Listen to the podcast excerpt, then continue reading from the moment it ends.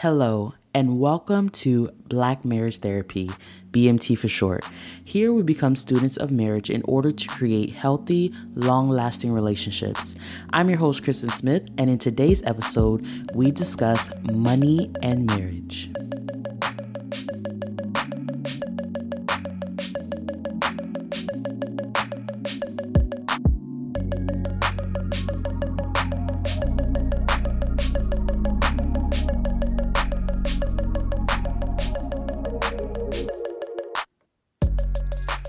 Arguing about money early in a relationship has been found to be the number one predictor of whether a couple gets divorced.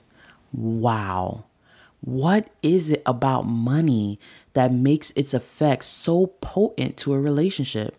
What I have found in my research and experience is that although a lack of money can be an issue by itself, most often, it is the stress and tension that comes from money issues that can strongly affect a couple. This episode really gave me an opportunity to ask myself the hard questions about money. Questions like What does money mean to me? What was I taught about money? How does money affect our relationship? After answering these questions and doing my own research on money and marriage, I would love to share with you what I've learned about myself and what experts have to say on this topic. Although money can be the source of marital issues, when addressed correctly, money can offer financial and relational benefits. In this episode, we discuss your personal relationship with money, how money affects your relationship with your partner, tips and advice on how to address money in the relationship, and as a bonus, I would like to address prenuptial agreements and other financial structures in relationships, which will be mostly opinion based and not research based. If you have been enjoying the content, please follow us on Instagram at Black Marriage Therapy. Rate us on your podcast platform and share your favorite episode with a friend. If you would like to continue the conversation, please join our Facebook group at Black Marriage Therapy. There, we share and discuss marriage topics to support and encourage one another on our relationship journey. So, before you address your issues with money in your relationship, you first have to start with yourself. PBS reports that children can understand basic concepts about money as early as three years, and by seven, their values around money are already set. Our early experiences with money, such as witnessing arguments about it or being defined by it, can trigger a range of emotions, such as anxiety, resentment, or feelings of entitlement that we carry through life. Those experiences and emotions shape our values and relationship with money. That excerpt came from Forbes.com, which helps to explain how our relationship with money first began. I thought this was super powerful because I didn't realize how young children start noticing money. But when I think of myself, I immediately was like, oh, yeah, that's about right. Because it was kind of in elementary school when I started to notice money and what it means. So, a little bit of background warning I'm about to be vulnerable, okay? So, just be kind. So, I came from humble beginnings. Both of my parents are immigrants. So, I'm a first generation American. And for the most of my childhood, I did not always get what I want, but I always felt like I had what I needed. And most of the time, that was clean clothes, shelter, food, things like that. Now, but when it comes to things that I wanted, I explicitly remember as a child missing out on specific things. For example, field trips, certain dances, certain activities um, that my parents could not afford. So we just had to go without it. But I think that was my earliest memory of money and how money equals what you want. And if you don't have enough money, you don't get what you want. So that's when our, my parents were together. And to be honest, I don't feel like not getting what I want, you know, affected me too negatively because at the end of the day, I think that as a child, for the majority of the time, I was secure. I had family and um, you know, friends and relationships and food and things like that. So it didn't feel like threatening that I didn't get what I want. But I, I think it does have an impact now on how I parent and how I want to give my children what they want per se. When my parents got a divorce, well, no, actually, this is before they got a divorce. when they separated, this is when I started to realize that money also provides you what you need. When my parents got a divorce, I think that's when things start to get really, really rough or lower than humble beginnings. Some would say po, okay, or, you know, poor. I remember seeing my mom work so much that for three days at a time, I didn't see her because she was working um, like an 11 to 7, a 7 to 3, a 3 to 11, like back to back to back for three days that I remember not seeing her. And she would call me, and I was a latchkey kid, I guess. So, you know, you just come home, you let yourself in, or my older siblings will let me in, you know, whatever. Want to make a podcast? Spotify's got a platform that lets you make one super easily, then distribute it everywhere and even earn money, all in one place for free. It's called Spotify for Podcasters, and here's how it works. Spotify for Podcasters lets you record and edit podcasts right from your phone or computer. So, no matter what your setup is like, you can start creating today. Then you can distribute your podcast to Spotify and everywhere else podcasts are heard.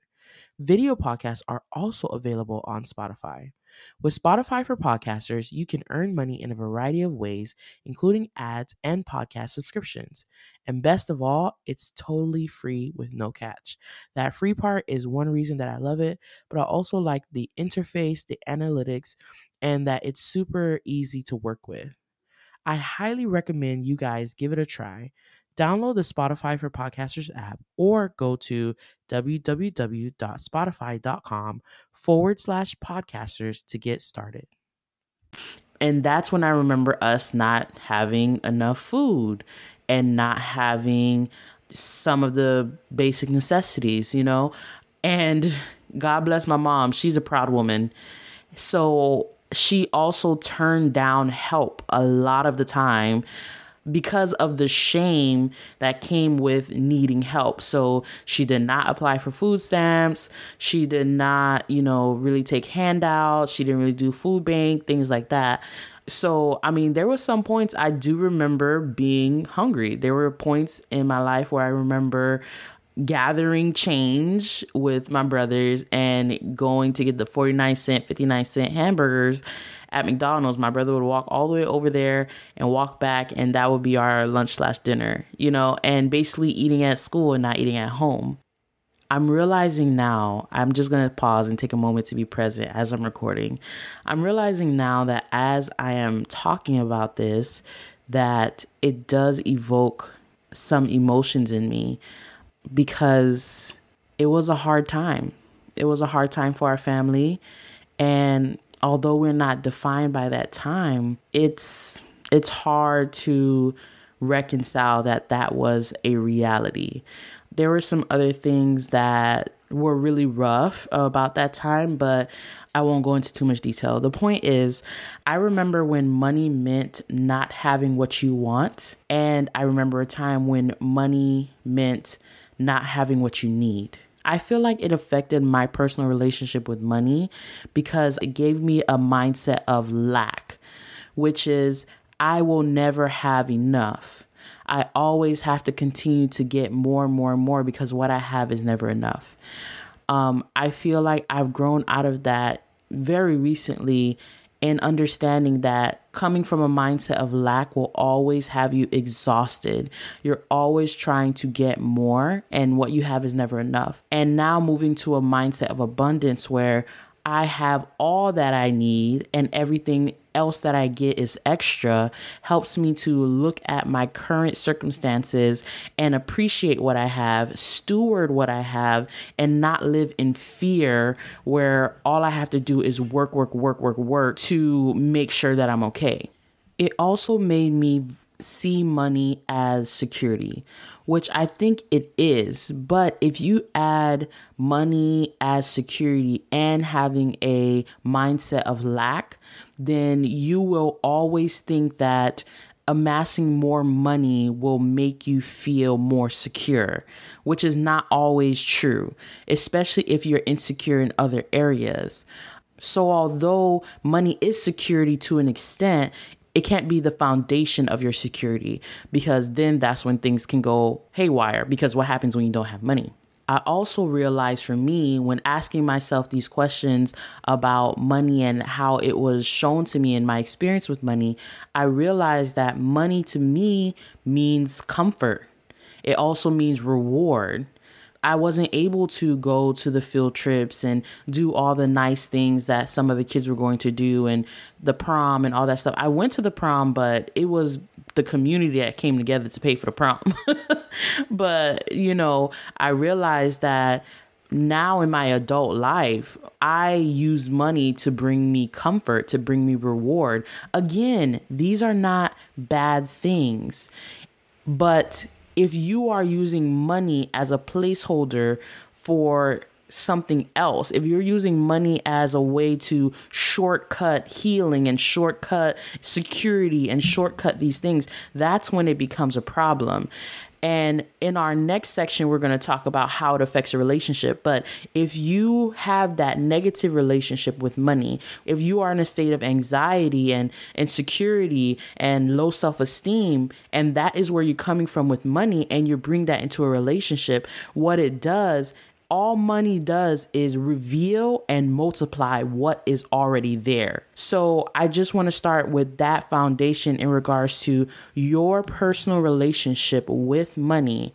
If it's good, it will reveal and multiply more good. But if it's negative, it will reveal and multiply more negative, especially in a relationship. So, if you are curious and you want to know more about your personal relationship with money, you can ask yourself a few questions.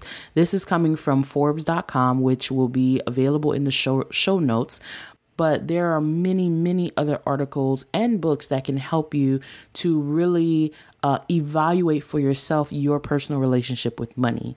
So, some of the questions are Where do my money values come from? Does money make me feel confident or insecure? Do I have a history of making good financial decisions? And if not, why?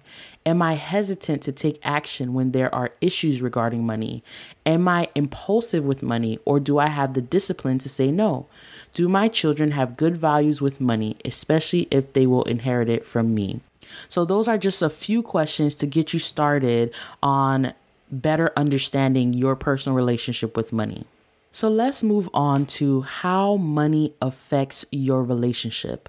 According to research done on reasons for divorce, in the financial section, it states financial issues lend themselves to more frequent or intense arguments because money is usually not a subject that couples are that upfront, honest, or proactive about discussing. This can lead to blowups down the road. Now that we've talked about your personal relationship with money, I hope you better understand how how that relationship can affect your relationship with your partner. It really can trigger emotions that you may be unaware of. As I mentioned before, it will only reveal and multiply what's already there. So if you are in a relationship and you have a control issue, it is very easy for you to use money as a weapon, as a tool to control your relationship.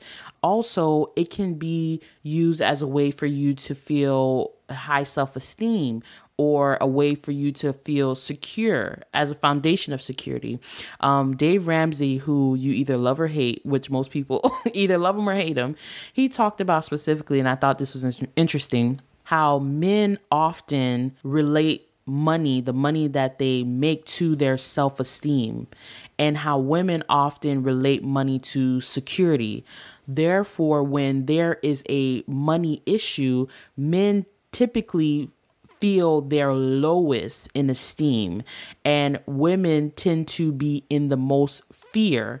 Now, this is not a gender thing, but I think it's important to understand that if you are having money issues, it makes sense that from fear and low self esteem, how it can exacerbate the problem. So, another thing that may affect the relationship is financial infidelity, which this is a whole new concept to me.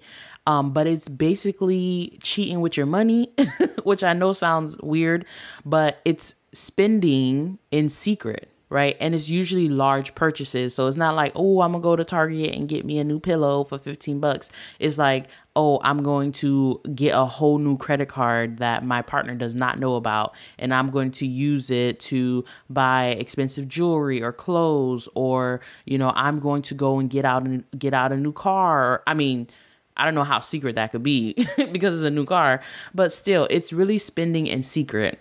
Another issue that may come up when it comes to how money affects your relationship is different lifestyles, different income, different cultures, different religions, and personalities. So if you are more into the lavish lifestyle, nice trips, and you are married to a person who is like really don't mind with having a very humble life, then that may cause some issue culture. Like I mentioned before earlier, my husband and I both came from immigrant parents. My husband's Jamaican, I'm Haitian. It's very, very similar the way they see money, how they work for money, what money means. Um, so we kind of had the same background in that aspect. But if you're coming from a different aspect, or maybe you're more Western, or you're coming from more Eastern, or Caribbean, or African, whatever these different cultures is, those can make fundamental differences in how you view money. Another big one, religion. Do we tithe? Do we not tithe? Like, do we give the charities? Charities? Do we not give the charities? Okay. And of course, personalities, as I mentioned before. My husband's spontaneous. I'm more of a planner. So that affects how you want to use money. Money is ultimately a tool, but we make money more than what it's supposed to be. And that is when trouble happens. Another way money can affect relationship is providing for children or extended families. I got an opportunity like I mentioned before to talk to myself about money but also talk to my husband and I asked them like what in your childhood that you missed out that you want our children to have. And if you get that out of check where you're trying to make up for your childhood through your children, that could be a big problem. But both of us said that we want our children to have all the school experiences and to have more experiences that we had that we didn't have because we didn't have money. So do the field trips and sweet 16s and proms and grad bash and things like that. Um, but another cause of strife is extended families. Mentioning again immigrant families, we both have an understanding, thankfully, that because we're coming from an immigrant family background, our parents do not have much. They're not really set up wealth wise financially to when it comes to certain things. So part of the burden of being an immigrant child, and when I say burden, I'm using it just because I don't have any other word, but you know, it can also be a joy as well, especially if you have it. It can be a joy to provide for your family members. But that is a part of it. You have to reach your hand backwards and help your parents or your cousins or whoever because they may not have it. Another big thing, and this is the last one, is debt. Debt is so huge because if you're coming into a relationship with a huge amount of debt, that means that our income, the money we're making together, a chunk of that is going to creditors or you know school loans or whatever other debt that you may have which can be a huge source of strife and also resentment. So these are just a few different things that maybe if i list something here that you heard that you may want to take an account into your relationship and have a conversation about in regards to how these things may affect our relationship So, what effect has money had in our relationship? Let me be very honest with you guys. Although we have had money issues in our relationship, we have not had issues with money. So I know that sounds real deep, but basically what I'm saying is that my husband and I have been broke as a joke and we've also have had money and back to being broke and then having money. So we've had money issues before, but in our relationship, it has never been a major issue. And I was really thinking about it because I was like, I'm not going to be up here front, and that's the first thing. I'm only going to be authentic and genuine. I'm not going to have a problem that I didn't have, right? So I don't want to waste y'all time. But I was really thinking about why that is. I realized that there's a few reasons why I don't think money has been a big issue for our relationship. I realized some reasons why we don't have certain money issues is because we didn't have anything, right? When we were married. We got married at 18. We both came in with zero dollars. We literally had no jobs. We got married based off a, a refund check from college. Um, that's a story for another day, y'all. It's crazy but we both started with any nothing. So everything that we had was ours. It was something that we built together. Um, and then when it comes to lifestyle income culture religion personalities we were already in line in the same vein. We have natural personality differences. Like junior's more spontaneous. I'm more of a planner. I have a more entrepreneurial heart. Junior is definitely content with being an employee. Not that that's a bad thing we definitely have differences, but overall, we we came from the same vein, and I think that has helped us on the onset of our relationship and starting so young. It helped us to to see money outside of ourselves as individuals, which means that here's money, here's this thing that we have to tackle, here's an issue or a problem or a goal that we're trying to reach. How do we take care of that? Instead of seeing it as you have this money issue and I have this money issue and kind of attacking each other. So let's move on to how do we address money Tis the season to shine with H&M. Discover the holiday collection and find fashionable pieces for your wardrobe or for under the tree. Get inspired and dazzle with this year's glam. From tuxedo styles, bow detailed pieces, impressive prints, and more. From unforgettable looks to unforgettable gifts. With fashion finds to home decor, find it all at H&M. Treat your loved ones and yourself this season. Shop in-store or at hm.com. issues.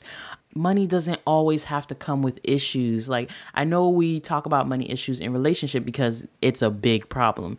But when done correctly, it doesn't have to come with so many issues. However, it's still something that needs to be addressed. So how do we address it with our relationships? Now, if you are pre-marriage, right? Okay, you're premarital. Y'all, you guys have such a a unique opportunity to tackle this, oh man, man, okay, I'm getting too hyped. If you are premarital, you have a unique opportunity to create such a strong foundation around money that will benefit you guys in the long run. Now, if you are already married and you're having issues with your money, you can still use these tips and advice to help you work your way out of it. But I just want to shout out the premarital couples encourage you and push you to really dive into money. First and foremost, the first tip is you have to explore your own personal relationship with money. You have to ask yourself questions about your values, your fears, your insecurities, your self esteem. Is there something money is fulfilling for you, right? Or maybe you are just you have a lack of relationship with money. So you don't even look at it, you don't pay attention to it. It's something that is it's there, you know, but that is a problem as well. You have to be actively involved in money or it will control you. If you're not looking at it, it's just going wherever it wants to go. So that's the first thing once you have that conversation with yourself and you're able to really understand your personal relationship with money, The next thing I would say, especially if you're already married, is you need to start communicating. This can be very scary because um, money is a very vulnerable spot it can bring up certain emotions that maybe you didn't even know are there and also, money can easily be a source of shame for some people. And this is why I think some individuals in relationships don't talk about it because it's a source of shame. It's it's that place where it's like, don't touch it. I don't want you to see. I, if you see it, you might think less of me. You might think that I'm a terrible human being, right? So communication is a hundred percent key. Like I did for this episode, I asked my husband, "What does money mean to you?" How were you exposed to money? Like, what did you learn about money as a child? Expressing how having money or having a lack of money makes you feel. This conversation may have to be taken in bite sizes. So just just start with baby steps and then go into more deeper things like you know spending and saving and being spontaneous and things like that because i think it can be a lot to take on at once. So just just one bite at a time. That's how we eat an elephant. The second tip that I have is once you've kind of had those conversations, I think it's very important as a couple to have a financial vision it is so imperative that we get on the same page when it comes to money. It does not mean that you guys aren't going to be different in personalities or things like that, or even have different values. All those things make you who you are, and that's okay. When you come in a relationship, you can take those values and those differences and discuss them and make them part of your vision, right? I think sometimes people feel like when you're dealing with money, and some of the fear is in that you'll have to give up something. Like you always have to give up something. And temporarily, you may have to give up something. You may have to be uncomfortable at some times and not have everything that you want. But as a couple, you want to come together as partners and decide overall what is the financial vision that we want to have? And if for you that means I want to be able to retire my parents, or for the other couple is like I want to have a robust investor, you know, portfolio that's fine to have, but work on it together. That's what the opportunity of a financial vision gives you. So, for example, my husband and I, on our financial vision, we have, we want to make our parents' life comfortable right? We also have, we would like to make a certain amount of money. We would like to have a certain amount of properties. We would like our children to have certain type of experiences, right? This helps you guys to align and focus on one thing. It helps you guys to come together rather than looking against each other.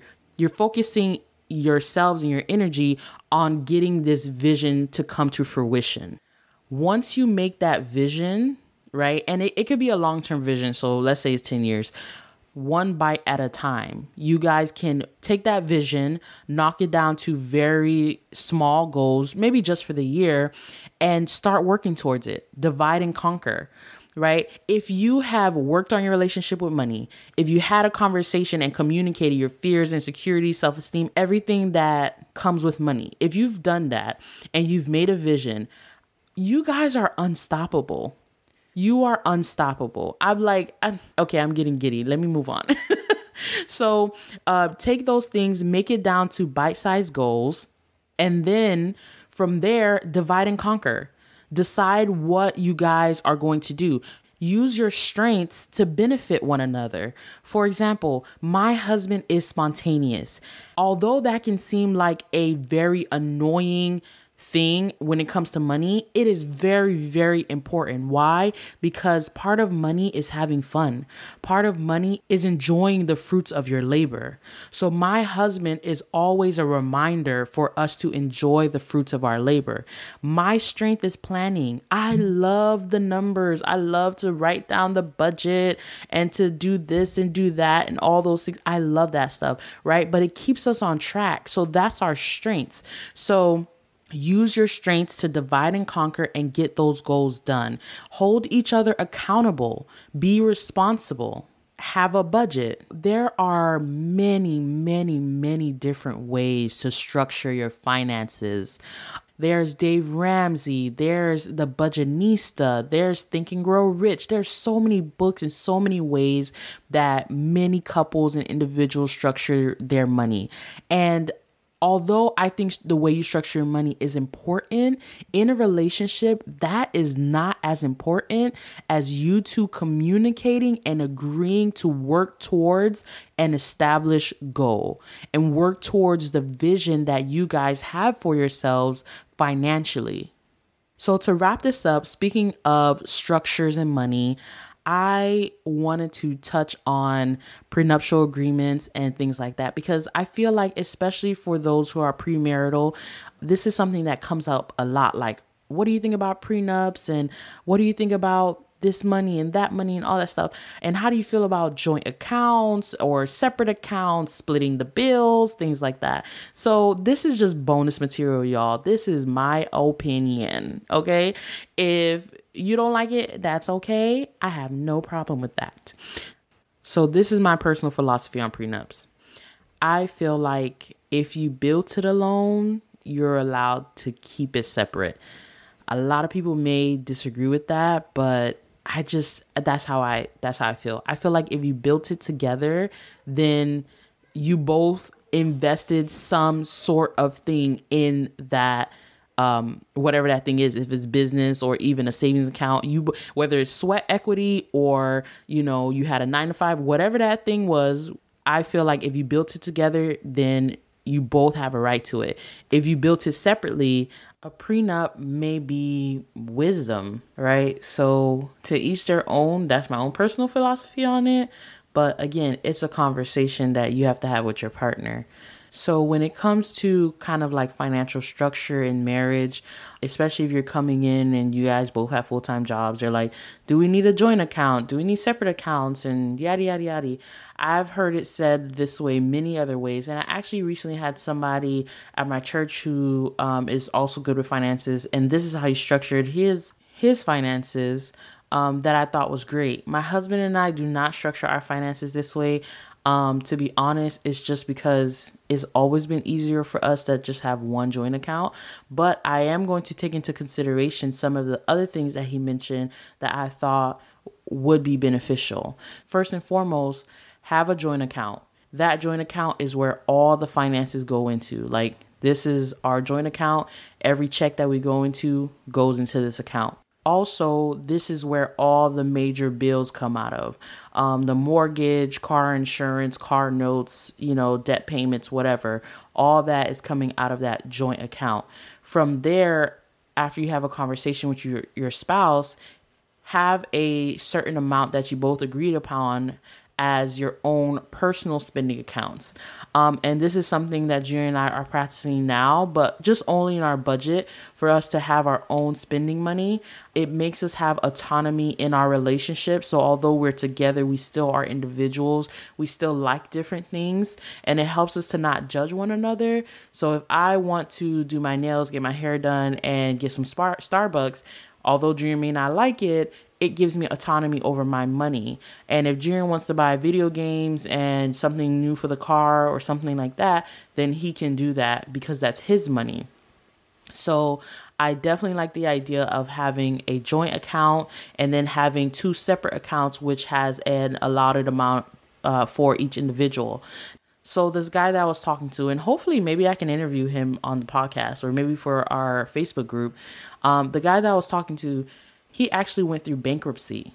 And he said those separate accounts saved them when it was at its worst because they had separate accounts when the banks came to sue him for his money and freeze his accounts his wife's account that was just in her name alone that was not connected to him was all the money that they had. And i think it was just a few thousand bucks. So it was very beneficial for him in that scenario to have separate accounts. So not only to have your own spending money but god forbid that something happens financially um, you guys have access to money because it's in a different place so in regards to money outside of that money structures and prenuptial agree- agreements i'm out of my depth and i'm not going to sit here and pretend like i know about investment accounts and all this stuff i know people who know about this stuff so if this is something that we can discuss further we can always do that in our Facebook group. We can talk more about finance. I have a couple of people actually that I know that would be great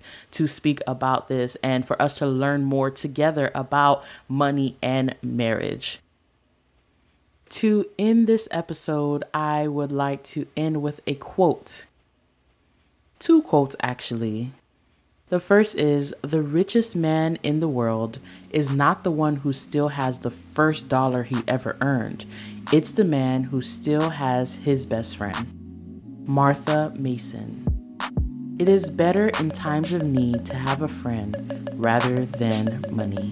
Thank you all for tuning into this episode of Black Marriage Therapy. If you haven't yet, follow us on Instagram and Facebook at Black Marriage Therapy and join our Facebook group where we discuss further different topics that we've explored on the podcast.